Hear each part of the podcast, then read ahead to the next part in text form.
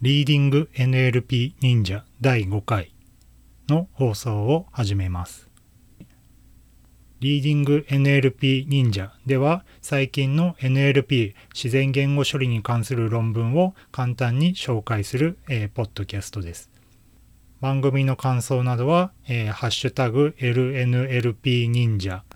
えー、や、えー、ツイッターの私のアカウント、ジョジョンキまで、えー、お気軽にお送りください。第5回では、えー、EMNLP2018 ワークショップ Analyzing and Interpreting Neural Networks for NLP というワークショップから Analyzing the Potential of Sequence to Sequence Models for Incremental Interpretation in Task-Oriented、えー、Dialogue、えー、in Task-Oriented、えー、Dialogue というタイトルで紹介をします。今回紹介する論文はアーカイブノーツの、えー、一周125番に載せてあります。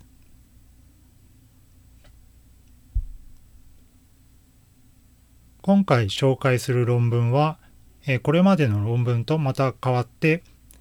え、モデルの評価系、え、分析系の論文になります。まあ、分析系ということで少し、え、地味にはなってしまうんですけど、えいろいろな手法を試している分、えー、様々な手法が見れて面白いと思って今回紹介します。最初に論文の概要を説明します。この論文ではシーケンス2シーケンスのモデルを評価しています。で、何に対して評価したかっていうと、非流暢性を含む人工的に生成されたタスク思考対話において、シーケンス2シーケンスのモデルがどう影響するか分析したものになっています。まず非流暢性って漢字で言うと難しいんですけど、一般的な、まあ、会話でよくある言いよどみだったり言い直しみたいなことですね。で、僕が、えー、よくポッドキャストでえーとかうんととか、えー、言い直したり、えー、フィラーとかを入れたりしてるんですけど、そういった、まあコンピューターにはないけど人にはよくあるそういった、えー、フルエントではない側面を含むデータセットっていうのが実はありまして、それを利用して、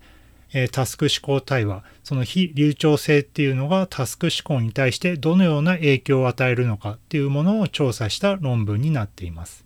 このデータセット自体はすでに公開されているものを利用して、それに対して深く分析したっていったような内容になっています。で、えー、大元の論文で,、えー、では、バービープラスっていうデータセット、後ほど説明しますが、この非流暢性のえー、を特徴としたデータセットを使うとシーケンス2シーケンスのモデルであったりこれまでソータと言われてきた、え、メモリーネットワークスのようなモデルが、え、メタメタになってしまうよっていった結果があるんですがそれに対して本当にシーケンス2シーケンスで、え、そのような結果が起きるのか何で起きているのかみたいなことを、え、すごい詳しく、え、調査した論文になっています。で、今回の論文では基本的に一つの種類のデータセットのみを使っています。これはバービーというデータセットになっていて、大元は Facebook が作成したものです。で、えー、少し、えー、論文、異臭の方にも書いているんですけど、ちょっと名前がややこしいんですが、Facebook が AI の実現に向けて、その言語系で AI が習得すべきスキルみたいなものを考えていて、それに関連するプロジェクトをバービープロジェクトって言って呼んでいるんですが、そのバービープロジェクトの中の一つのデータセットで、6ダイアログバービータスクっていうのがありまして、その、ダイアログバービータスクっていったものをこの論文ではバービーと呼んでいます。まあ、この他にもこのバービープロジェクトに関連するデータセットあるんですが、今回はこの対話に関するバービーデータセットを利用しています。で、このバービーっていうのはオリジナルではタスク1から6まで存在して、この、対話内容は何かっていうと、レストラン検索を行うタスク思考対話なんですが、その実際にユーザーの好みの、えー、好みを聞き出して、実際にレストランを決めていく上にあたって、タスク、えー、その求められるスキルによってタスク1から6まで存在しています。で、タスク1っていうのはまあレベル1みたいなもので、ユーザーの好みを聞き出して、レストランを検索する API を呼ぶ API コールをするまでのタスクになっています。今回の実験ではこのタスク1のみにフォーカスして実験しています。このバービーが公開された後にバービープラスっていうデータセットをエジンバラ大のオリバー・レモン先生のところの学生、PhD の人かな、が公開しています。このバービープラスって書いているので何かっていうと、バービーっていうのは、えー、実際はレストラン検索を行う対話なんですけど、これは、えー、合成データになっていると。要はスクリプトで生み出された偽の対話データなんですけど、その偽の対話データには、その人がよくあるその言い直しだったり、言いよどみみたいなことが含まれていないので、そのバービー合成データに対して人との人の会話の特徴を含めたその disfluency、非流暢性っていうのを入れ込んだよっていうのをバービープラスと言います。で、これも実はスクリプトで入れていて、そのオリジナルの綺麗なバービーのデータセットに対して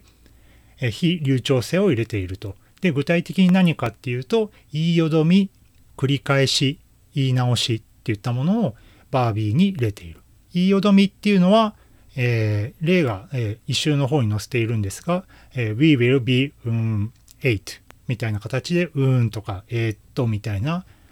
ことですね。で、繰り返し、えー、リスタートと呼びますが、これは例えば、Good morning, um, yeah, good morning で、これ例がちょっと良くないかなとは思うんですけど、まあなんか発話をしてもう一回繰り返す。まあ一回なんか発話中に失敗しちゃったからもう一回言い直すみたいな、え、現象です。で、言い直しっていうのもありまして、これは何かっていうと、I'd like a French, um, sorry, Vietnam is restaurant みたいな形で、最初フランスレストラン、あフレンチがいいかな、あ、いいや、ベトナム料理みたいな風にその言い直して、えー、内容を変えてしまっているっていったものを、えー、言い直しと言っています。でこのバービープラスでは、えー、決まった設定値に対してこの3つの現象を、えー、人工的に含めているっていう風になっています。で、この論文ではこのバービーとバービープラスを利用してシーケンスとシーケンスのモデルをいろいろ動かしてみてえ実際に学習できているのかなできていないのかなっていうのをいろんな側面から評価した論文になっています。まず最初に基本実験になります。今回、え用意したモデルは、えシーケンスとシーケンスのモデルなんですけどアテンションを、えつけたモデルとつけてないモデルのしかもワンレイヤーの非常にシンプルなモデルを用意しています。で、これに対して異なった実験設定で、まずは土台となる今後分析をしていく上での、まあ、そのベースとなる結果を、えここではやっています。で、基本的にはそのシーケンスとシーケンスなので生成された発話っていうのが実際の、データセットにある発話と一致しているかっていうのを調べるんですが、その一致度を見る上で発話レベルと単語レベルでまず見ています。発話レベルっていうのは何かっていうと、まあ、分レベルですね。そのデータセットにある分全体を、えー、漏れなく、えー、正しく応答生成できたかっていうのと単語レベルっていうのは、まあ、登場してきた単語1単語1単語レベルで正解したかどうかを見るっていう形ですね。なのでまあ分レベルで見るとまあぴったし全問正解みたいな雰囲気です。で、えー、この、え正解、えを計算するときも、API コールとそれ以外のえターンで分けています。で、この API コールっていうのは、先ほども説明したように、タスク1の目的ですね。ユーザーの好みを聞き出して、それをベースとしたレストラン検索 API を叩くっていうシステムターン、システム応答を意味しています。で、また、学習とテスト時、トレーニングテスト時とテスト時で、使うデータセットも、え、分けて、え、実験評価しています。学習時にバービーかバービープラスを使ってテスト時にバービーかバービープラスを使うっていうので全部で4パターン比較しています。例えば、えー、バービースラッシュバービープラスっていうのは何かっていうと学習時は、えー、非流暢性がない普通のバービーで学習させてテスト時にいきなり非流暢性が現れるバービープラスで実験している。そんな風な、えー、問題設定になっていて、まあ、これが一番難しいと言われる設定になっている。比較するモデルとして、えー、メモリー、えー、MEMN2N って、えー、論文では書いてるんですけど、これはメモリーネットワークスの略で、このバービー、えー、を公開した Facebook チームのお家芸というか、まあ、同じチームですけど、そこが、え、2年前、3年前ぐらいに提案したメモリーネットワークスを使った、まあ、当時一番良い結果っていうのも参考に載せてあります。で、え、結果を見てみると、え、実はアテンション付きシーケンス2シーケンスモデルを利用すれば、これまで報告されてきたよりも、だいぶいい結果っていうのが得られているっていうのがわかります。バービー、えー、バービーバービープラス、まあ、が、テスト時にバービープラスを利用するモデルにおいては API コールは50%ぐらい、えー、とすごい低いんですが他の設定に関しては、え、非常に高い結果を得ているということで、えーこれまでの、えー、メモリーネットワークスとかのモデルよりもだいぶいい結果になっていると。で、えー、生のシーケンス2シーケンスは、まあ、結果としてはメタメタになっていて、このアテンション付きシーケンス2シーケンスのこのアテンションがうまく、えー、働いているっていうのがわかります。じゃあなんでこのアテンション付きシーケンス2シーケンスが、まあ、そこそこいい結果になっていたかっていうのを、えー、この論文ではこれ以降調べていきます。ではまずは、え定性的に評価を、えしていきたいと思います。えアテンション付きということでア、アテンションをよく可視化、えできると思うんですけど、そのアテンションを可視化した図が載っています。で、このアテンションってあんまり、えー、これまで説明してなかったかもしれないんですが、まあ、何なのかっていうと、え一般にシーケンス2シーケンスっていうのは、ある入力を入れて出力が出る。で、対話システムだとユーザー発話を入れるとシステム発話が出てくる。そんなモデルになっていると。で、そのシーケンスの処理に対しては、リカーレントニューラルネットワーク RNN が使われるんですけど、その普通の RNN を使うだけだとうまく、昔の情報を覚えてられないっていう、デメリットがあったんですけど、このアテンションを使うと、過去の古い情報に対しても重要であればその情報を強く持ってきてこれ、持ってこれるっていうのがあります。まあ、具体的には、まあ、いろいろ解説などがあると思うんですけど、どうやっているかっていうと、各単語を処理するときに、その各、各じゃないや、えー、過去発話のトークンに対してアテンション注意っていうのを計算してあげると。で、その注意っていうのが強い単語を、えー、うまく次の、えー、デコード時に利用するようなモデルになっている。まあこれちょっと図がないと説明が難しいんですけど、まあその毎度その過去の、えー、対話履歴っていうのを見ることで、で見て、そのどこに注目すべきかっていうのをこのアテンションを使うとうまく学習できるよっていうのが、このアテンション付きシーケンスというシーケンスのモデルになっています。で、話を戻して、このアテンションを使うと、ディープラーニングのモデルって基本デバッグが難しいんですけど、アテンションっていうのは、ま決まったスカラー値なので、それの値をヒートマップのような形で図示化してあげると、どういった単語にアテンション、え注意を向けて、ある単語を生成しているのかっていうのがわかるようになります。で、この論文でもその可視化を使っていて、どういった単語に対してえ注目をして、この API コールっていうのを出力したのかっていうのがわかる、分析できるようになっています。で、え結果をいくつか見て、え見たようなんですが、その言い直しの発話とかに対してどうアテンションしているのかなっていうのを見てみると、例えばユーザーが言い直し6 on no 8みたいな形で6から8って言い直した時にどうなっているのかっていうのを見たようなんですけど、えー、この論文のに載っている図の例では8には全くアテンションしないで6を選んでいる。で、言い直しなので、後ろの方の単語に対してアテンションしてほしい気持ちはあるんですけど、どうやら、えー、結果を見てみると、えー、前だったり後だったりっていうので、まあランダムで選んでいるようにしか見えないっていうので、この言い直しっていう、えー、仕組みをうまく学習している様子は見られないっていうのが分かりました。次にアテンションパターンっていうのを比較しました。これは何かっていうと、学習時にバービーを使ったか、バービープラスを使ったかでアテンションが変わるのかっていうのを比較しています。学習時に非流暢性のバービープラスを利用することで、その使わなかった時と比べて、アテンションのヒートマップの値が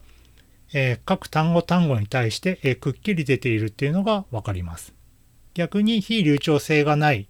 もので学習してしまうと、非流暢性の単語が出てきた時にアテンションがばらついてしまって性能が安定していないっていうモデルがここの結果からわかります。じゃあ次に非流暢性に対しての処理として分析をしていきます。非流暢性っていうのは、え私も知らなかったんですけど、えレギュラーパターンっていうのがあるらしくて、そのレギュラーパターンっていうので、えシンボルとしてその非流暢性を表せるっていう特徴があります。この論文で紹介しているのは、えー、リパランダム、え RM っていうのは、えー、訂正される部分。で、任意で挿入される部分はエディティングターム。で、最後に修正されるのはリペアっていうので、それぞれ RM、ET、R っていうので、まあ、その頭文字を取ったえタグのようなものを埋め付けています。これ具体的にどういうものかっていうと、例えば例文が載っているんですけど、A reservation for six, I mean eight in your 点点点みたいな時に、最初に、えー、6って言ってるんですけど、これはリパランダム、えー、RM に該当。で、ET っていうのは、その、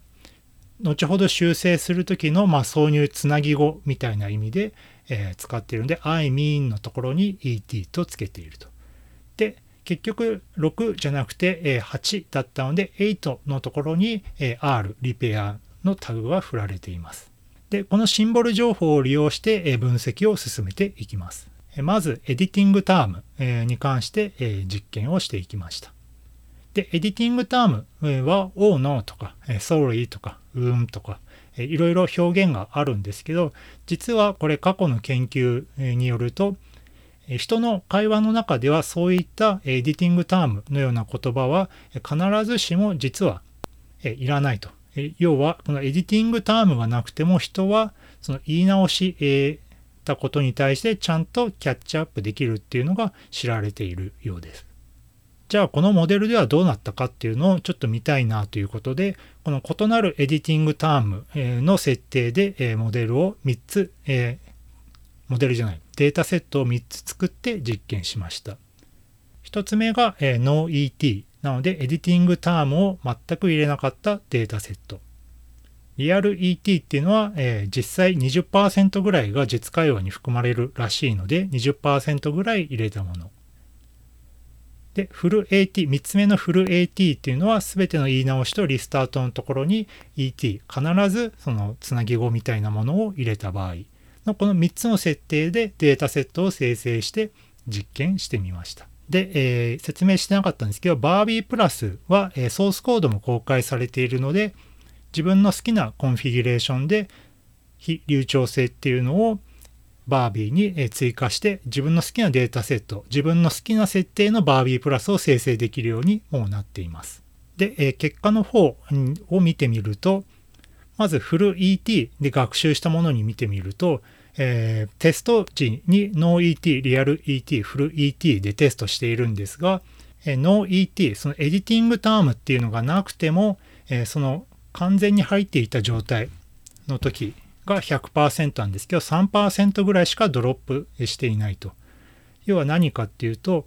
フル AT、えー、で学習したものに対しては、テスト時には ET っていうのはなくても、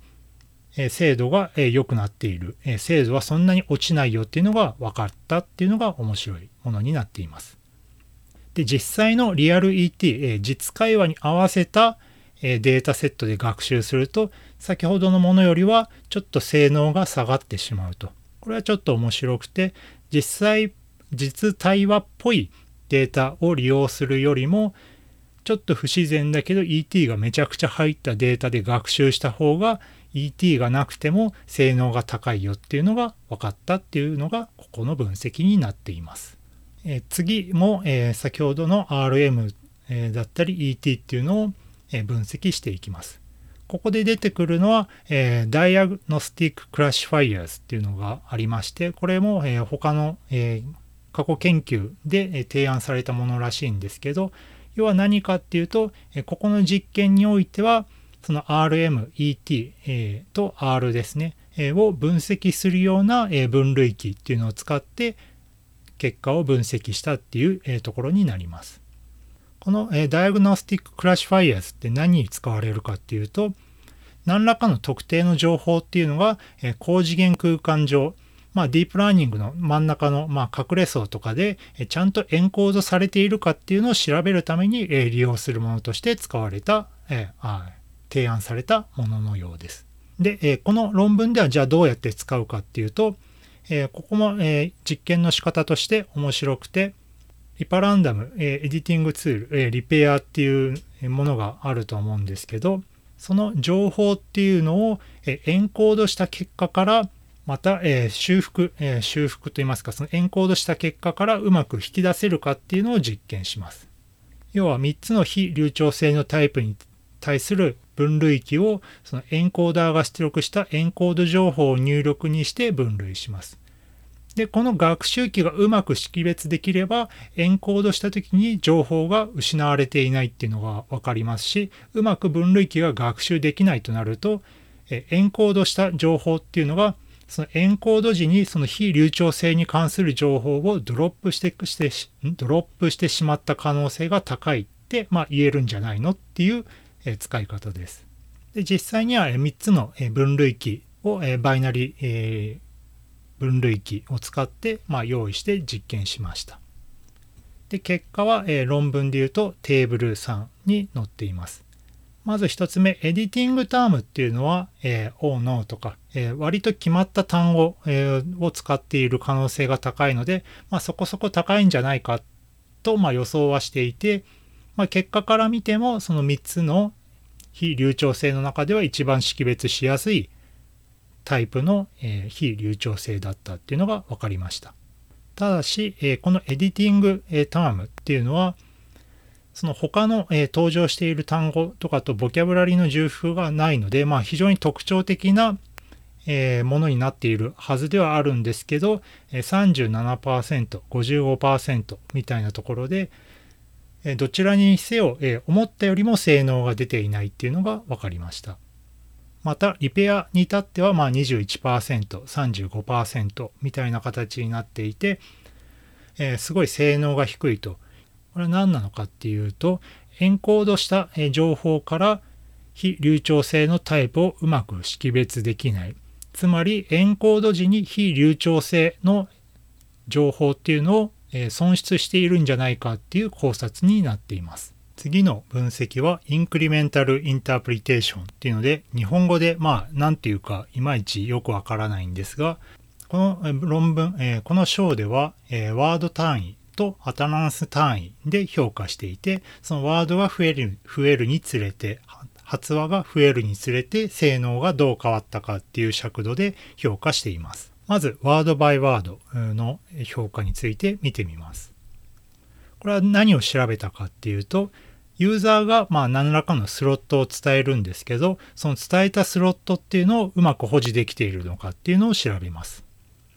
で、どうやって保持できているかっていうのを調べるのには、え先ほども出てきた diagnostic classifier っていうのをもう一度使って、そのシーケンスでそれぞれエンコードしていると思うんですけど、その過去発話に対してスロットが出ていて、そこから、えー、単語のトークンがぐるぐる回っていった際に、